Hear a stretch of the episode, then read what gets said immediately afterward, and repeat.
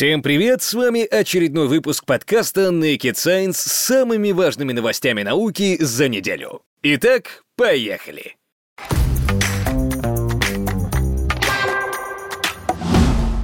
Китайский планетоход прислал первые снимки с поверхности Марса.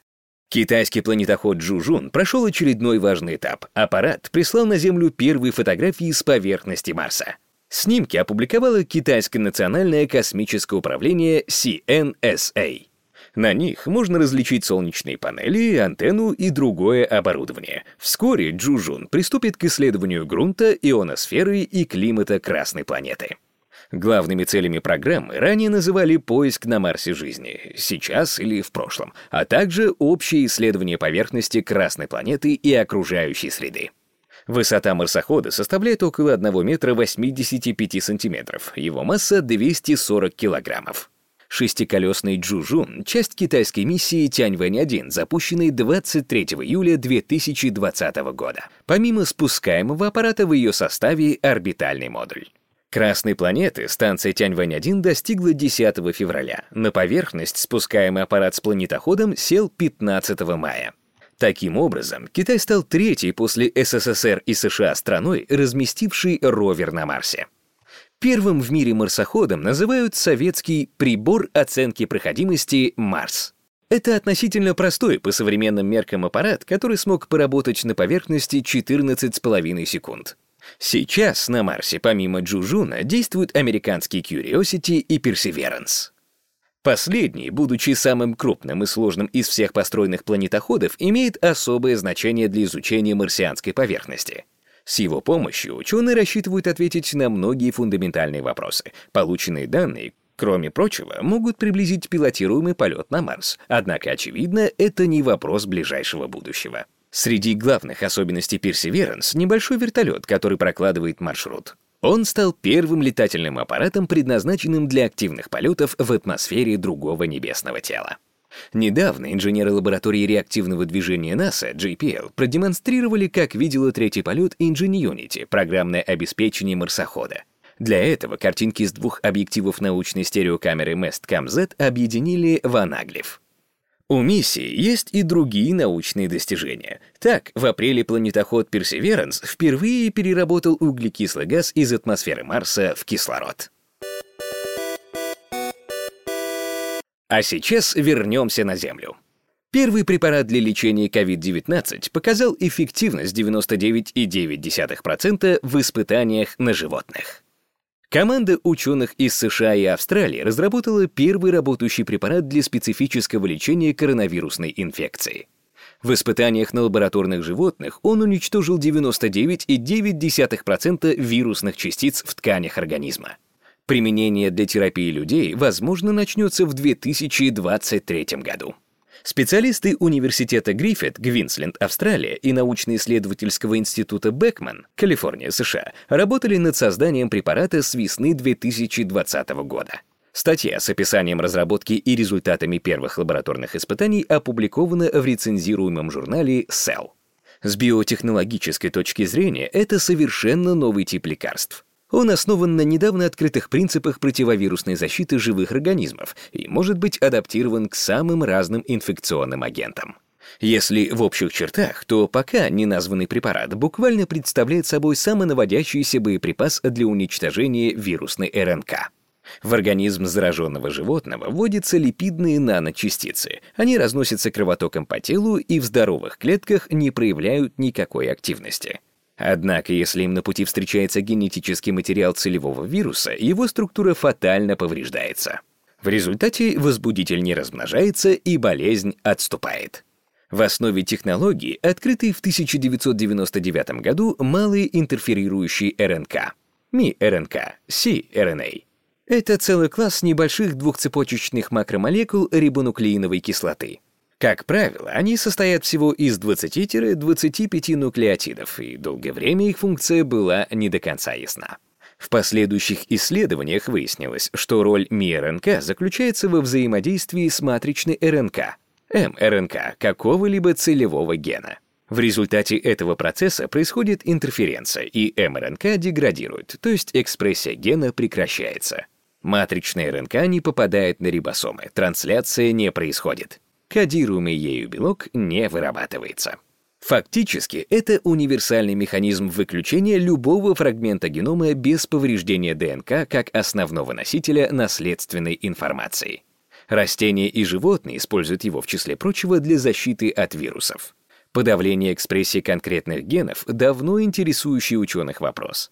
Поэтому обнаружение такого природного инструмента стало настоящим подарком. Теперь, как можно видеть, австралийские и американские специалисты научились его применять и на практике. И это поистине многообещающее открытие.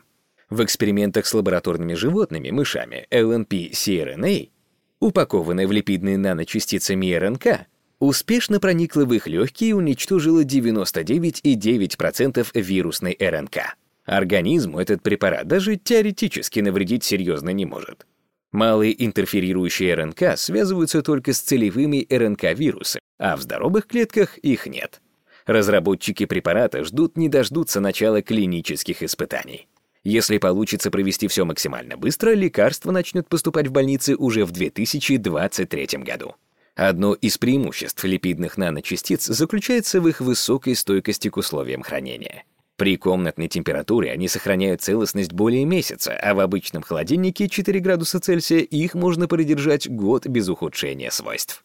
Ну а сама по себе платформа LNP-CRNA потенциально адаптируется к самым разным РНК-вирусам.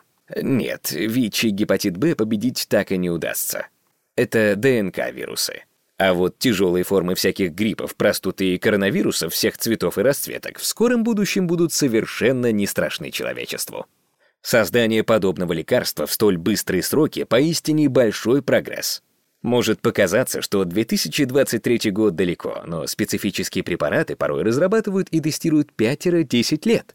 Если в ходе клинических испытаний LNP-CRNA покажет себя безопасной, для прекращения пандемии можно будет не ждать повальной вакцинации.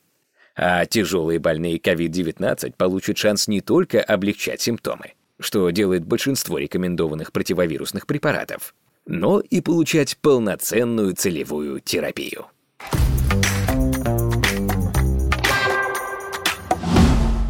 Едем дальше. Мужчины и женщины назвали главные черты сексуальной привлекательности.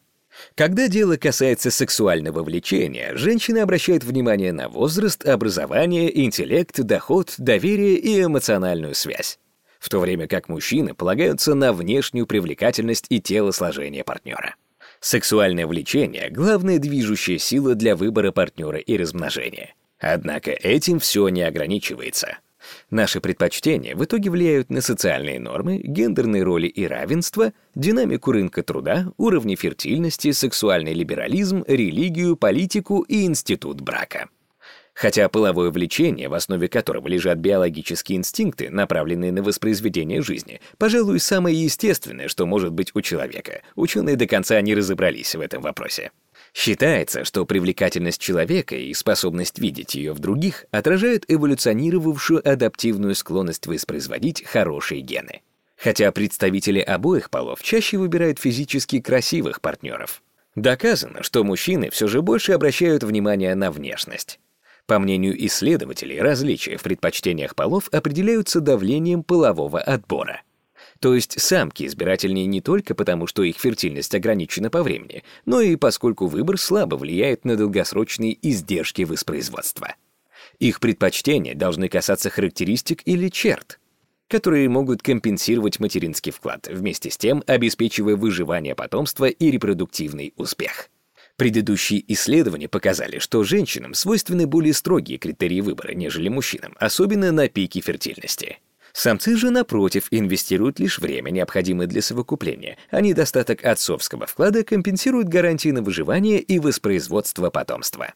Ученые из Технологического университета Квинсленда, Австралия, решили проанализировать ответы 7325 австралийцев от 16 до 65 лет, посещающих сайты знакомств и составили описательный обзор как относительных, так и абсолютных половых различий в предпочтениях, касающихся эстетических качеств, ресурсов и личностных характеристик потенциального партнера в зависимости от возраста. Результаты исследования опубликованы в журнале PLOS One. Участников попросили оценить по шкале от 0 до 100, насколько для них важны следующие характеристики качества при выборе партнера. Первое — возраст, привлекательность и телосложение, физические особенности, эстетика. Второе — интеллект, образование и доход, ресурсы. Третье — доверие, открытость и эмоциональная связь, личность. Статистический анализ ответов показал, что мужчины и женщины в целом имеют схожие приоритеты. Все отметили телосложение, физическую привлекательность и личностные качества как важные. Как оказалось, меньше всего значим доход. Однако женщины чаще обращали на него внимание. Разница составила примерно на 9-14 пунктов. Ровно как и на возраст, уровень образования, интеллекта, доверия и эмоциональную связь. Мужчины же среди всех качеств больше ценили то, как их потенциальный партнер выглядит. Но предпочтения не оказались постоянными и менялись с возрастом. Так, хотя мужчины больше, чем женщины полагались на внешность, это различие с возрастом стиралось. Молодые женщины придавали значение личностным качествам и ресурсам, как и все участники старшего возраста.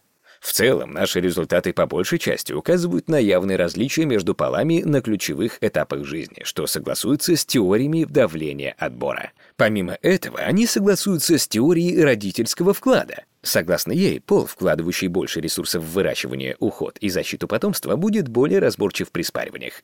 И гипотезой о гендерном сходстве подытожили авторы работы. Итак, к следующей новости. Депрессию назвали причиной развития воспалительных процессов в организме. Ученые из Великобритании провели исследование с участием почти 86 тысяч человек, в котором показали, что депрессия влияет на развитие воспалительных процессов в организме человека. Работа опубликована в American Journal of Psychiatry. Известно, что депрессия влияет на здоровье человека, причем не лучшим образом. Есть исследования, которые показывают, что этот психологический недуг ускоряет старение и приближает смерть. Э, речь идет не о случаях суицида. В крупнейшем на сегодня исследовании ученых из Королевского колледжа Лондона и других вузов удалось показать, что депрессия может стать причиной развития различных воспалительных процессов.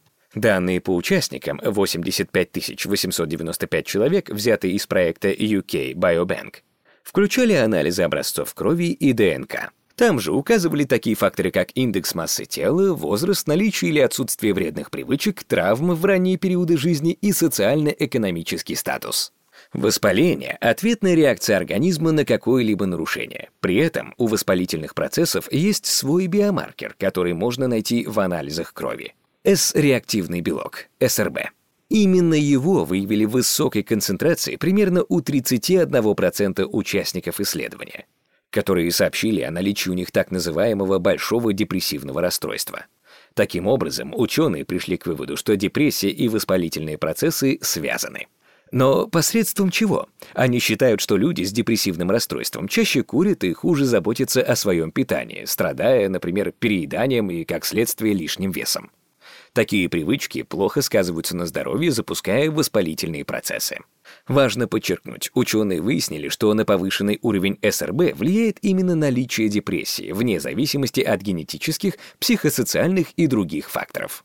Новые исследования поможет специалистам понять основы депрессивного расстройства и предотвращать его последствия.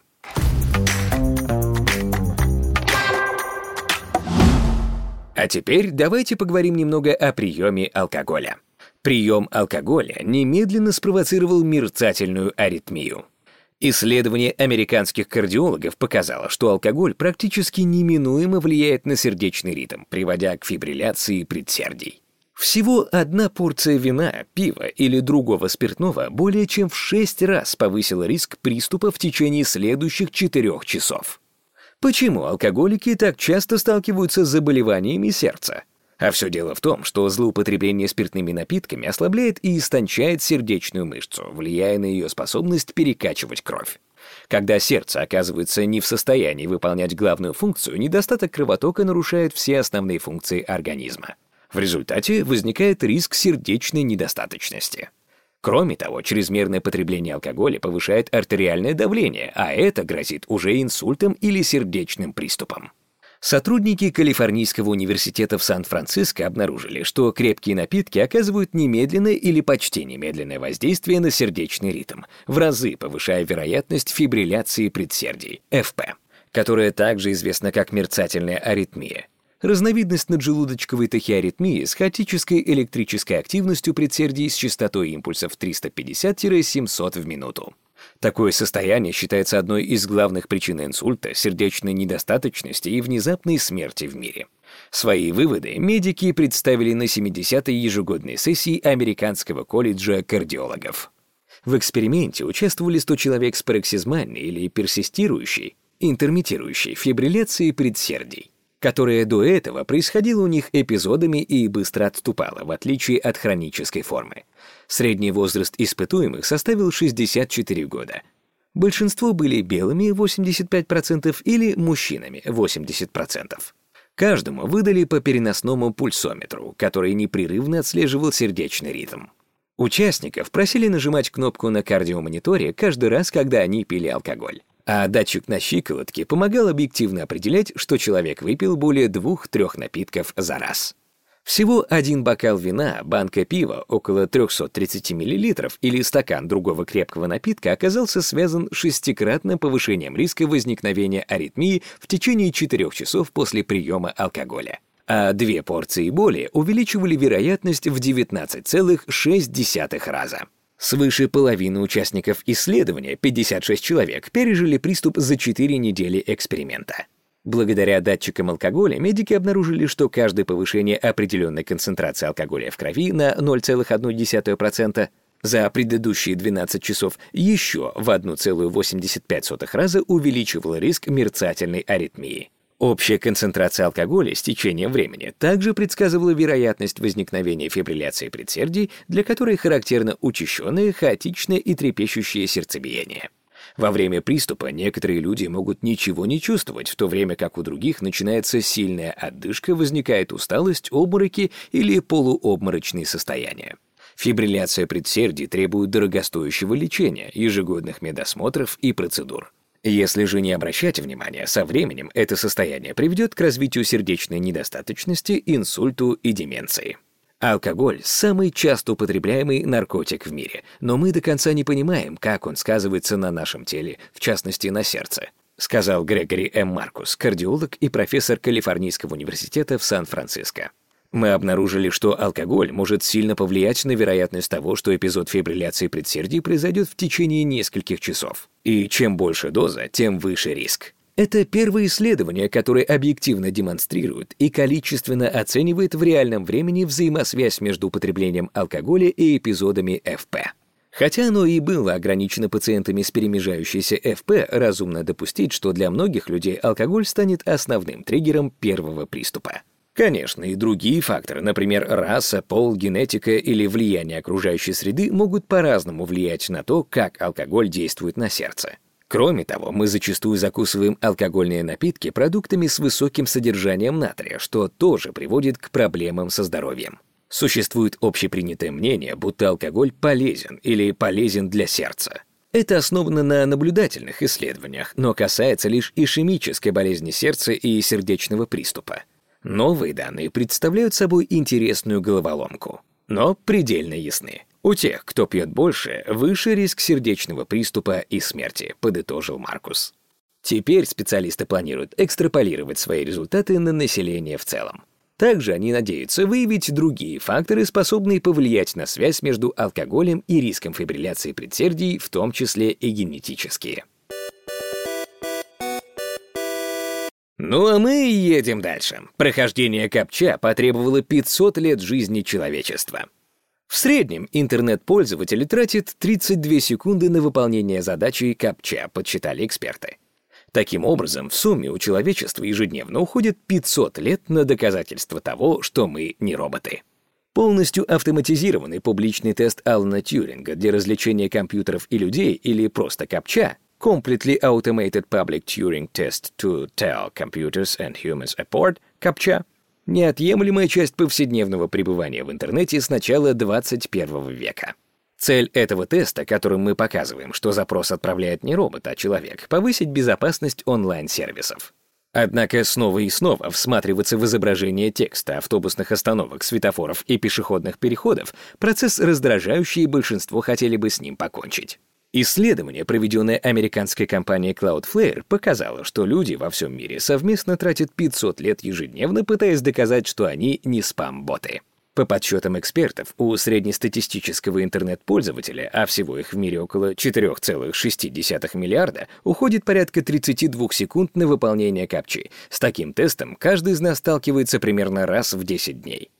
Проблема не только в потере времени и производительности. К примеру, пользователи не из всех стран знают, что такое пожарный гидрант, привычный для тех же американцев.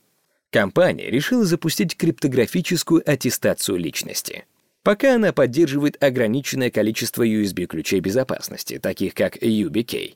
Все, что потребуется, нажать на «Я человек», затем, следуя нескольким подсказкам, выбрать свой электронный ключ, нажать на кнопку на устройстве и разрешить сайту доступ. На весь процесс уходит несколько секунд. К тому же не приходится ломать голову над зернистыми изображениями автобусов и объектов, похожих на них. Помимо скорости, новый метод подтверждения человечности отличается доступностью для людей с ограниченными возможностями, ведь слабовидящие не могут проходить капчу в ее нынешнем виде. Конечно, есть и недостатки, как пишет портал The Verge. Во-первых, все пока на стадии эксперимента, и новый метод работает в ограниченном виде в англоязычных регионах. Кроме того, сейчас он совместим лишь с аппаратным ключом безопасности компании Yubico, а также Hyper-FIDO и That is FIDO U2F.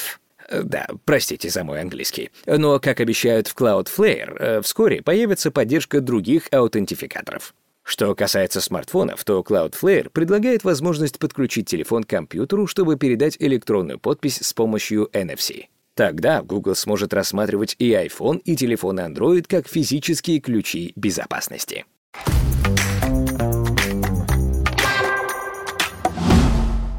Ну и еще одна интересная новость напоследок. Работа с нейросетями помогла объяснить странные сны гипотезы переобученного мозга. Существование снов во всех смыслах будоражит умы человечества уже много тысячелетий. И пока любители эзотерики находили самые разные волшебные объяснения ночным грезам, ученые издревле пытались понять реальное предназначение этих артефактов сознания. Прогресс в подобных начинаниях бесспорно достигнут, однако неизведанного по-прежнему немало. Новая гипотеза американского специалиста по нейронаукам предлагает взглянуть на поведение спящего мозга через призму опыта обучения нейросетей. Оказывается, у этих процессов много общего. Эрик Хоэль из Университета Тафтса, США, опубликовал в рецензируемом научном журнале Cell описание своей гипотезы переобученного мозга «The Overfitted Brain Hypothesis». Он считает, что центральный орган человеческой нервной системы использует сновидение в качестве инструмента, позволяющего обобщать полученный опыт, а не замыкаться на конкретных типовых ситуациях. Происходит это путем создания как можно более странных образов, вносящих серьезные изменения в знакомую картину. Таким образом, мозг отвлекается от однообразных повторяющихся событий или явлений и поддерживает себя в тонусе, готовым к реакции на изменяющуюся обстановку. Аналогичный эффект переобучения — overfitting — возникает при тренировке нейросетей. Дело в следующем. Обученный на определенной выборке алгоритм может настолько сильно привыкнуть к ней, что станет хуже работать на реальных примерах, чем должен. То есть модель будет почти идеально объяснять примеры из обучения, но экстраполировать ее навык эффективно не получится. А это вообще-то основная цель при создании нейросетей. Чтобы избежать переобучения, применяют так называемое исключение — dropout — внедрение некоторого количества хаоса в обучающую выборку. Например, в наборе реальных фотографий, по которым тренирует алгоритм автомобильного автопилота, вносят изображения с намеренными искажениями. Это могут быть черные прямоугольники, закрывающие какие-то элементы картинки или вовсе вырванные из контекста образы. В результате нейросеть создает такие связи, которые обходят незначительные препятствия к восприятию реальной картины. То есть становится ближе к человеческому мозгу. Хойль предположил, что подобный дропаут может быть не только рукотворным, как в обучении и специалистами, но и природным. Мозг человека в нормальных условиях не способен полностью отключиться от реальности и перестать ее воспринимать. То есть обучаться. Поэтому во снах он специально создает вроде бы знакомые ситуации, но в них присутствуют искажения. Если мы запоминаем такие сновидения, для нас они выглядят странным бредом. А на уровне нейронных связей это необходимое расслабление, направляющее непрерывное обучение по более общему пути. В результате мозг меньше зацикливается на однообразных ситуациях и получает возможность анализировать общую картину. Безусловно, гипотеза Хойля объясняет лишь один тип сновидений и требует многократной проверки. Но она делает это впечатляюще хорошо, и ей даже есть несколько косвенных подтверждений. Как отмечает портал Neuroscience News, Недавно нейрофизиологи достоверно установили, что самый верный способ вызвать определенные сны — многократно повторять новые для человека занятия при бодрствовании. По мнению Эрика, это хороший пример естественного дропаута. Мозг устал от повторяющейся ситуации и срочно разгрузил себя искаженным ее воспроизведением ночью. Ну а это все новости, которые были достойны вашего внимания. С вами был подкаст Naked Science. До следующей недели.